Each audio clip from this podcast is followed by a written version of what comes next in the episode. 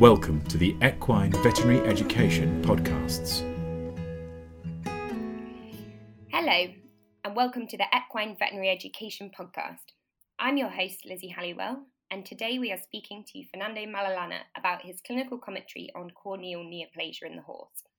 Fernando is a senior lecturer at the University of Liverpool and a European diplomate in equine internal medicine. Hi, Fernando, thanks for joining us. Thank you very much for inviting me. So, what types of corneal neoplasia in the horse should we look out for, and which types are most common in your experience? To be honest, there's a few described in occasional case reports, things like lymphomas, um, melanomas, things like that. But by far, the most common one that we'd see would be a squamous cell carcinoma. So I'll say 98% of the tumors we'd see in the cornea would be squamous cell carcinomas. And are there any identified risk factors for squamous cell carcinoma? Yeah, so we know that UV light exposure uh, is a risk factor for um, carcinomas. So certainly horses living in sunny locations at higher altitude would be at an increased risk. Uh, same with uh, horses with poorly pigmented coats. Those that have uh, poor pigmentation around the eyelids will be more um, likely to be affected. Uh, and there are some breeds as well that we know that have a higher risk. Uh, again, poorly pigmented breeds, Cremello horses, Appaloosas. Um, now, th- there's a couple of breeds uh, that don't potentially fit that criteria completely. Uh, one of them is the Clydesdale, uh, that despite being uh, heavily pigmented, seems to be at increased risk of developing this tumor. Uh, and the other one is the Haflinger, where um, we know they've got some um, genetic defect in the capacity to repair DNA damage caused by UV light, and that makes them more prone to have this this tumor. We also know that geldings seem to be more likely um, to be affected or increased risk compared to stallions and to mares. So potentially some um, sexual bias there as well. And in the cases that you've seen, how does the tumour usually present? So, to be honest, most of the times by the time they present to us, it's a mass uh, visible. Again, for squamous cell carcinoma, typically it's a, a kind of um, growth most commonly on the lateral limbus uh, and then invading the cornea tends to be quite pale color uh, irregular surface. So a lot of the times that is what we see. I think probably initially the most common presentation is um, ocular discharge. So i suppose i would suggest if, if a horse has ocular discharge it, it probably is something just trivial something else but you should have a good look looking potentially for the, the start of one of these tumors and is the clinical appearance enough for a diagnosis? Or are there any differentials which you'd be aware of, which we could confuse things? Again, with, with a mass originating on the lateral limbus with that appearance, again, the, the, diagnosis most of the time is clinical. We, we know that it's likely to be a squamous cell carcinoma. I've been caught in the past with a couple of strange things, um, but yeah, most of the times you can pretty much be almost certain that the uh, diagnosis with the squamous cell carcinoma and how often would you do things like biopsy them? Would that be something that's easy to do, or should the procedure be left for specialists, would you say? So, again, most of the times, because of the clinical impression is quite straightforward of a squamous cell carcinoma, we would just go ahead and do surgery and do an excisional biopsy and try to remove the whole thing. If you're unsure and you want to biopsy, that's certainly something that is relatively straightforward to do. It can be done just with sedation and local anesthetic. I suppose you just need to be a bit careful, obviously, that you're close to the eye. So um, again, just make sure your horse is well sedated and well anesthetized uh, with topical anesthetic. I think the difficulty potentially is that you need not terribly uh, specialized equipment, but definitely small enough equipment that you can get a superficial biopsy of the tissue. Uh, but I don't think it's anything particularly uh, difficult to achieve. So I think if, if first opinion practitioners would like to take a biopsy, uh, of just the surface of the mass or the most lateral aspect of the conjunctiva. That shouldn't be too too difficult at all. In your review, you mentioned there's several different treatment options, uh, which include surgical excision, radiation, laser, photoablation, topical chemotherapy, and cryotherapy as well. Um, which one of these is your preferred treatment option, and how would you select your cases? Um, I think most of the times uh, the primary part of the treatment is to remove the tumor. So we will do a lamellar keratectomy and try to remove um, the tumor. Most of them tend to be what we call carcinomas in situ, where they don't to, tend to invade too deep within the cornea. Uh, so a lot of the times they come in a nice plane. Um, but yeah, that would be the, the main stem of treatment. Re- physically remove the tumor with a lamellar keratectomy.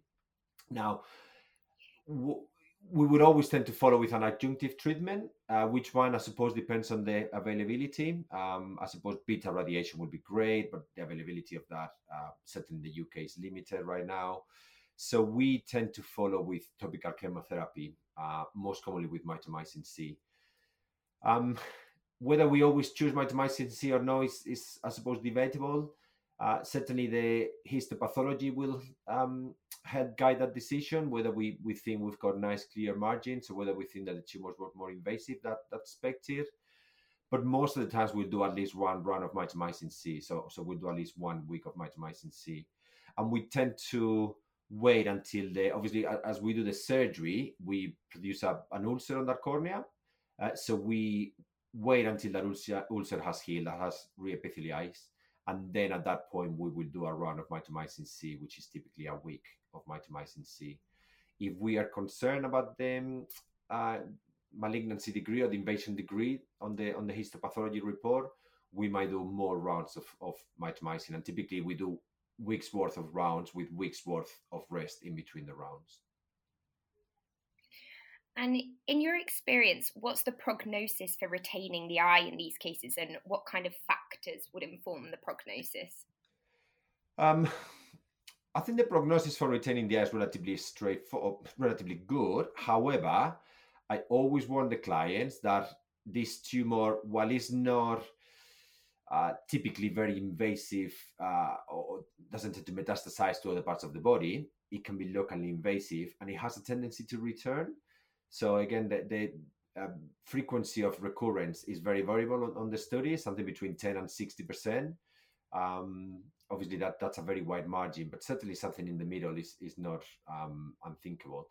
So I always warn the client that while we probably are able to save the eye on the on the first exam and on the first uh, treatment, it is not uncommon that the tumor can recur, and sometimes it can do this at kind of 18, 24 months um, after the initial treatment by that point, potentially the horse is not insured anymore, uh, or the owners don't want to treat for the second time.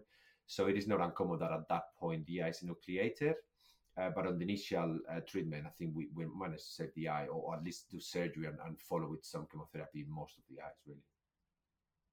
As to what factors inform prognosis, it's a bit of an unpredictable tumor, I have to say, but certainly histopathology can help whether the, the tumor appears to have a particular aggressive behavior or whether it seems to be quite invasive and you haven't got clear margins. Although I've had tumors with clear margins uh, that have come back, and I've had tumors where the margins weren't that clear, but I've done chemotherapy and the tumors have not returned. So it's not 100% um, gospel. And what kind of post op management um, is there uh, following the surgical excision and chemotherapy? Um, is there anything we should warn owners about in terms of in the kind of immediate post operative period? Yeah, so so as I said before, with the surgery, you basically artificially created an ulcer in that cornea. So once we've done the surgery, we tend to uh, treat that eye as, as a routine corneal ulcer. Once it has epithelialized, we will do the run of chemotherapy. There are a few reports of, of corneal melting with um, chemotherapy with mitomycin C. I, I'm lucky enough, never had to experience that. And certainly the risks appears to be reduced if you wait for that ulcer to epithelialize. Um, I think a few years back we used to do mitomycin immediately after surgery, uh, but then uh, more recent research suggested that that increases the risk of complications. So now after surgery we wait for the ulcer to heal, then we do the mitomycin C typically the the worst the, the, adverse effects we tend to see with that is potentially a little bit of ocular discomfort and, and redness uh, but other than that not very much.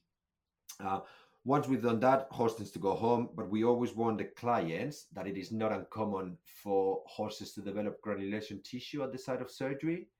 So it's very common that vets will ring me uh, four six weeks after surgery to to a little bit alarmed to let me know that that the tumor has recurred. But actually, what it is is a little bit of uh, granulation tissue, and a lot of the times this will set down, uh, settle down with just a little bit of topical steroid. So I always warn the clients about that, uh, not to panic if they see a fleshy growth coming back in a few weeks, because uh, it's unlikely to be tumor, it's more likely to be granulation tissue. So if in doubt, you can always biopsy, but most of the times, um, just try a little bit of topical dexamethasone, and the um, tissue tends to go down.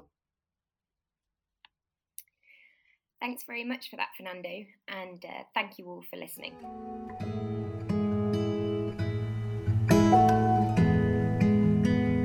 Thank you for listening to this Equine Veterinary Education podcast. More on the subjects discussed in this podcast can be found online at wileyonlinelibrary.com forward slash journal forward slash eve.